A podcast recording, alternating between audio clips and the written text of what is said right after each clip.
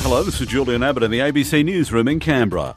A Canberra doctor who was banned from performing circumcisions after a complaint has had the decision reversed by the ACT Civil and Administrative Tribunal. Isaac Nowroozi reports. Nathan Malnassa performed a circumcision on a five month old last year. The boy was bleeding significantly when he got home, which the doctor told the parents was normal. However, the boy had to have further surgery and a blood transfusion. According to tribunal documents, the ACT Medical Board banned him from performing the procedure. The Civil and Administrative Tribunal revoked the ban but found the doctor failed to properly explain the risks of the procedure and didn't provide the appropriate follow up care.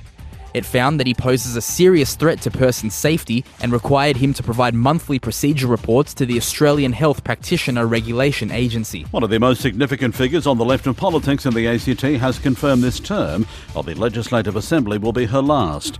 Greens MLA Caroline Le Couteur won't be seeking pre-selection for the party ahead of next year's election. She has served two terms in the Assembly between 2008 and 2012 and since 2016.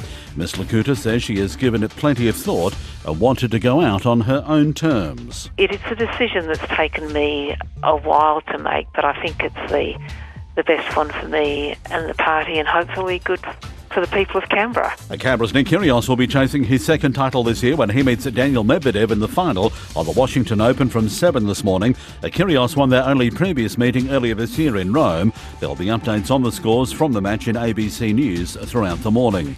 And the Raiders sit third on the NRL ladder after round 20, equal on 28 points, uh, but 35 adrift of their opponents on Sunday. The second place Roosters on 4 and against. And that's the latest from ABC News in Canberra.